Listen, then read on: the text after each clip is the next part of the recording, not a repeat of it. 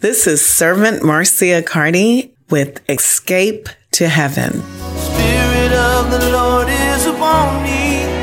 His anointing is empowering. The kingdom of the Lord is within me, and He's calling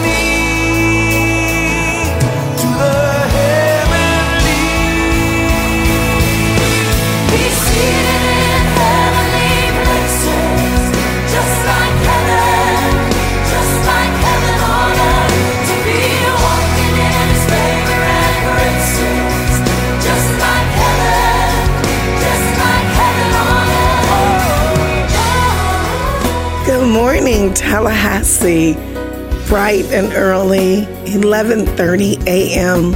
You're listening to 94.1 Wave 94. Escape to Heaven. Servant Marcia, Heaven on Earth Ministries of Jesus Christ. And we really have a word this morning. I was wondering, why does God love us so much? It's just crazy. I know I'm not worth it. And possibly you might think the same thing that I think. But from God's perspective, we are worth so much more than we can fathom. I mean, when he looks at us, he literally sees himself. And, and that's what made me start respecting or thinking about the word image because what does it mean that he created us in his image after his own likeness and then to to God the Father the creator of all? When he made us he created us first.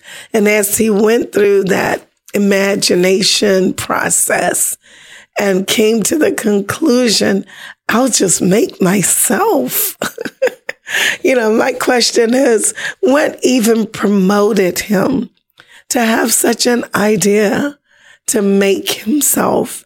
And thus here we are in the image and likeness of God. I, this is so important to me because I am trying to get a better hold of how could he love me so? How could he love you so? And therefore, I want to go to the Bible Genesis 1, verse 26. Then God said, Let us make man in our image, according to our likeness. So that means he did not want to deviate, not even an inch, an iota from us being exactly himself. Oh my goodness. And then as he created, he said, and you know what? I want him. I want her. I want them to have dominion just like I do. wow. Over the fish, over the birds, over the cattle, over all the earth, and over every creeping thing that creeps on the earth. So literally, God gave us initially dominion, control, authority, power over everything that was in the earth realm. So God created man in his own image. In the image of God, he created him male and female. He created them. Then God blessed them. So God did not just create us and give us the authority, power, dominion. He didn't just do that. He also blessed us. Wow. And we talked about blessings the past two weeks. We've spoken a lot about what is blessings, divine favor, uh, able to conquer the unconquerable, uh, to do the impossible because you have the blessings of the creator. So this is what God said to them. He said, be fruitful and multiply, fill the earth and subdue it, have dominion. So not only did he give it to him, he proclaimed it, have dominion over the fish, the birds, and over every living thing. And then he mentioned about how he had given them everything that would sustain them. And, and then he concluded with, wow, very good. Later on, God actually made man after he created. I know you've heard this, you know this, but I want to take us down this journey and you'll see why as we get into today's subject, which is treasure, the image of treasure. Ah. so here we go. Genesis, the second chapter, verse seven. And the Lord God formed man of the dust of the ground and breathed into his nostrils the breath of life. Man then became a living being. And I know I've heard that at that moment is that man became a living soul. And if I was to talk about that, I would say, okay, our soul is our will, intellect, and emotions. And okay, if that makes us a being, fine. But I like the word being because there are all kinds of beings that God created celestial, terrestrial, animal, bird, sea, fish, beast. He created a lot of different beings. And our soul if I explained it in my own words, would be an accumulation of all of the many experiences, thoughts, ideas, imaginations, feelings, decisions that we make from the moment we to the moment we die. That's soul. That's my words. But anyway, let's talk about God some more and this image of himself that he made. There was like a miscommunication because if you stay with where I am, you'll find out that after God made man, he also employed him. And uh, that's verse number, I believe, verse number 15, Genesis second chapter. It says, Then the Lord God took the man and put him in the Garden of Eden so that he could tend it and keep it. Then he gave him a commandment as well. He says, of every tree of the garden you may freely eat, but of the tree of the knowledge of good and evil you shall not eat. For in the day that you eat of it, you shall surely die. I'd like to mention here that there were two trees in the garden. One was the tree of the knowledge of good and evil, and there was also another tree, the tree of life. And God did not even talk about the tree of life. And you wonder, well, why didn't he say something about the tree of life? My response to that would be because man, when he was created, actually, even though he was temporal, he was also simultaneously eternal. I don't think that originally he was made to die. I think he was just going to experience life on earth indefinitely. But who knows? There was this commandment that says, do not eat of the tree of the knowledge of good and evil. God did not tell that to Eve. He only spoke those words to Adam. And then God noticed that it just wasn't good that man should be alone. And so he says, I'll make him a companion. Now, also, God made all of the animals and he let them go to Adam and Adam named them or he gave them various names. Adam called each living creature, whatever he called them, that's what they are even to today. But notice that Adam still did not have a mate. So the next thing God did was to take a rib after he put Adam to sleep out of Adam and he made from the materials of Adam a woman. So to me, when he created them, he created them both simultaneously. But there was a difference of time as to when did he make Adam and when did he make the woman that Adam eventually named or called Eve, the mother of all the living. Um, for that reason, a man shall leave his father and mother and join his wife, and they shall become one flesh, not one spirit, but one flesh. We're still talking about the image of God and how eventually the image of God became treasure. Wow. Um, there was a miscommunication because God specifically said to Adam, You shall not eat of the tree of the knowledge of good and evil. He never said you couldn't touch it. However, when the serpent had a conversation with Eve, Eve said, We can't touch it and we cannot eat it. I don't know, almost like there's a deviation between what God said and what Eve understood. And I think that one little thing, that one little factor in her understanding created room for the serpent to begin to put seeds of doubt into her consciousness. Because I am sure that along the way she touched that tree. She touched the tree before she put the fruit in her mouth. She had to touch it. And when she touched it, she didn't die.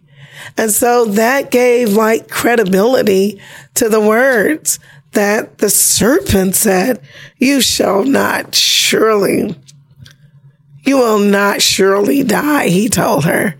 And so when she touched the tree, she didn't die that one miscommunication, misunderstanding by Eve of the words that were spoken by God to Adam allowed her to have an opening for the enemy to cause her to doubt the creator God.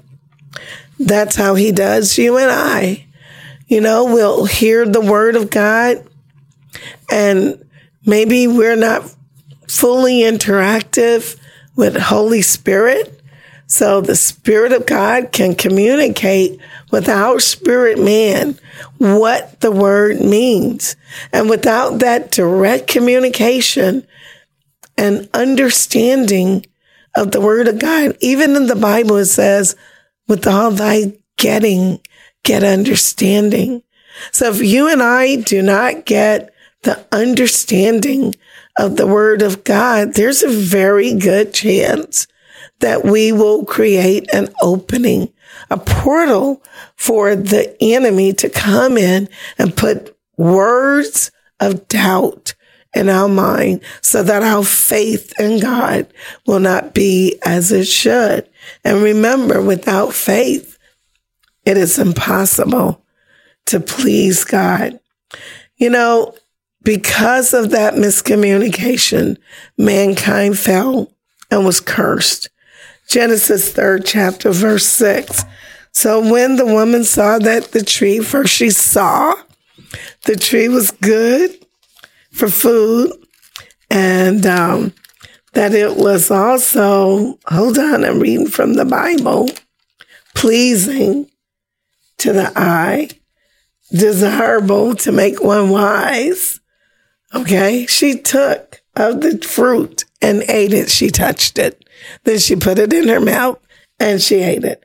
And she gave it to her husband and he ate it. So that was the first act of disobedience by the image of God, created by God, made from the dust and the dirt of the earth. As a result, they were cursed by God, their creator. in summary, uh, the woman would give when she uh, have her conception. She would her sorrows would be multiplied as she bring forth her children. Additionally, there is something in that curse from God that makes me feel like initially the woman was probably equal, kinda, to the male, the female equal to the male. I say that because a part of the curse is that her desire shall be for her husband. And her husband is the one that she becomes sexually intimate with, that she become complete with in flesh. That's why sexual activity is so important. It's critical to our being because we became a living being of the temporal substance of the earth. And when we actually consummate a sexual act, we're literally becoming one with that individual. Wow. So here's what I want you to understand. Adam was not cursed. Uh, the ground was cursed. Okay. And it was because he listened to his wife, because he became one with her, and not to the word of God. I'm going slow purposely because I want us to really understand and feel the love of God. God made us in his image. And even though we failed him, he knew we would fail him. He, pre- he prepared for it, but it still really, really hurt. Uh, God had to literally kill a cattle, a beast of some sort in order to cover Adam and Eve because now the glory of God has departed from them and they see themselves and now they know that they're naked and they did try to cover themselves. Of course, they would not kill another living being because that was not in their makeup. They're, they had no concept for that. But God had to do it in order to cover them and protect them. The Lord noted in uh, Genesis, and I believe it's the uh, third chapter, verse 22, that, um, behold, the man has become like one of us. What does that mean? Us. Meaning the creators of the image of God. Now that, that to me, that would be Holy Spirit, God, Jesus. That's my belief system. There are others that believe other beings created mankind. Well, we're doing biblical version.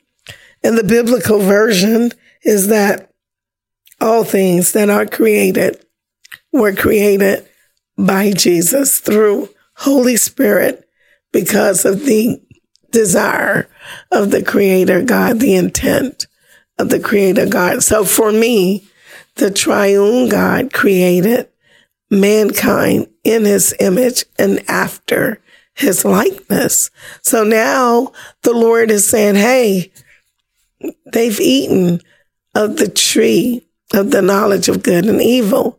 The next step is you're going to eat of the tree of life. And now, even though before the fall, they did not need the tree of life because we designed them to be like us, spiritual beings, but encased in an earthen vessel. Okay. So we were designed to live forever. As a matter of fact, we do live forever. You either go to heaven or hell, but you do live forever. I mean, you will never not exist and you have always existed in the creator.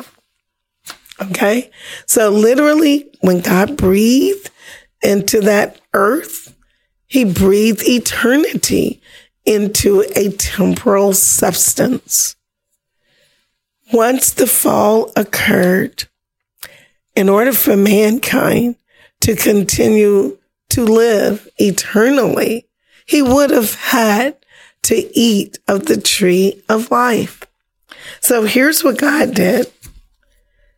God then said, let's expel him out of the garden and let him till the ground from which he was taken. So God drove out the man and he placed cherubim, which is plural, angels, warrior angels, cherubim angels. And he placed them at the east of the Garden of Eden and a flaming sword which turned every way to guard the way to the tree of life. So that's how mankind ended up outside of the Garden of Eden, where in the garden he was living perpetually. But now he has to leave, and he did leave. Um, throughout the relationship that the Lord had with Adam and Eve, obviously, they were taught the concept of tithing because they had two sons, Eve did. And um, the firstborn was Cain, and then the second one was Abel. So Abel was a shepherd, and Cain was a tiller of the ground. So Cain brought his offering, his first fruit, and so did Abel. Now, the Lord gave respect to Abel, but Cain did not do his offering correctly. so Cain was angry that God didn't respect it, and therefore he killed his brother. Um, at the end of it all, Cain was cursed because now the earth had to receive the blood of his dead brother. And uh, the curse was that when he tills the ground, it would not yield its strength to him. Cain would become a fugitive and a vagabond. And so Cain says, Lord, that means I'm dead. I'm like dead. How can I live? And so the Lord said, okay, wait, hold on. I'll put a mark on you. And like whoever kill you, vengeance shall be taken on that person sevenfold. And um, the Lord put a mark on him. Now Cain left from where they were and uh, went over to the land of Nod. And um, his wife, he had a wife. They bore a kid. The child name was Enoch. I want to tell you something that I don't think anyone talks about that there were seven generations from Cain lineage before he met his death. So Cain had a child named Enoch. Enoch had Erod. Erod had Mehujael. Mehujael had Methushael. And Methushael had Lamech. Okay? Lamech. If you count, that will be the seventh generation. Lamech was the seventh generation. Lamech had two wives, okay? And uh, through these wives that he had, um, there was one that name was Jubal, and this one was the father of those who play the harp and the flute. Then there was another one, and she had a son called Tubal Cain. And uh, he made the instrument of bronze and iron. So here's the point Lamech came and told his wife, My wives, listen to what happened to me. For I have killed a man who wounded me, And then I killed a young man for hunting me. And so you may not know what that means, but in the book of Enoch, it further amplifies it. And what occurred was that Lamech killed Cain. And uh, Tubal, I believe it was Tubal Cain, killed or actually wounded Lamech. So Cain shall be avenged sevenfold and Lamech 70 sevenfold. So notice it took seven generations for the curse of Cain to actually be fulfilled. That's very important, that number seven. So therefore, at the end of that, Adam knew his wife again, and she bore a child, and that child name was Zeth. And uh, she felt that God had given her Abel back because Cain had taken Abel away. So seven generations, and finally, Abel was restored to Adam and Eve in the body of Zeth. In the fifth chapter of Genesis, it says how God created man in the image and likeness of God, created male and female, blessed them, and God called them mankind in the day they were created. Adam lived 130 years before his son Zeth was born. And he actually said, This is a son after my own likeness, after my own image. I wanted to probably stop there because Genesis, the fifth chapter, starting from the fourth verse all the way to the 31st verse, it lets us know that mankind was living very long years. Adam lived 830 years. And I began to calculate, like, wow, how long did uh, Adam have an opportunity to influence his his generations? And I, I looked at it because eventually the Lord limited mankind lifetime to 120 years. You and I are supposed to live 120 years. We are the image of God. But why did it stop? Adam was like, he, he lived for 830 years. That meant that he was alive all the way through Zeth, Enos, Cain, uh, was it Cain? Wait, Enos, hold on.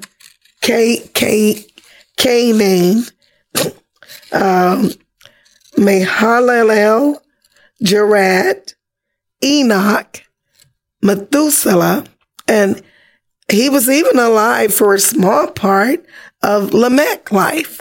Now, this is the lineage through Zeth. Okay?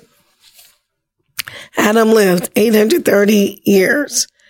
I figured out that the best that I could, that the lineage of Zeth all the way up to Noah, uh, and all the way to the end of Lamech life was 1,641 years. And then Methuselah still lived an additional five years, 1,646 years.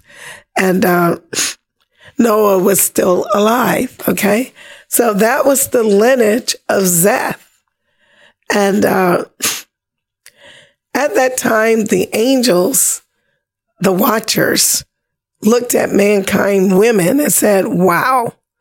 And they came down and married them. And we began to have giants on the earth and the wickedness of mankind multiplied as they gained more knowledge from of evil from the fallen angels. And at this time, Genesis 6 chapter verse number 3, the Lord said, My spirit, Holy Spirit, shall not strive with man. Okay, forever. So mankind cannot live these long years, and I will limit his life because of his evil, his propensity to sin to 120 years. And we did not get to that word called treasure. But I want you to know that I'll be back next week and there will be a part two to the image of God because you and I are the image of God and God is a spirit and therefore you and I are spirit beings that live in a temporal hmm, vessel, a temporal. Uh, that means we live, we are encased in dirt and we look like we are temporal beings, but in actuality, we are eternal beings because we are created in the image and after the likeness of the creator God himself. You are a treasure greater than you can ever imagine. Not only do you have the love of God, but you literally have the image of God. You are the image of God. Father God, I want to pray for us today that you bring us to more knowledge, where awareness and understanding of who we are as you prepare to pour out of your spirit unto all mankind as Joel, prophet Joel prophesied. And Lord, as you begin to awaken this earth for this great, great revival that is coming to the earth. And God, how you're going to use us to bring more people back to you, more of the souls that you've created back to your kingdom. In Jesus' name we pray. I can't wait to see you next week. Part two, the image, the treasure that is within this earthen vessel. God bless you. See you next week. Bye.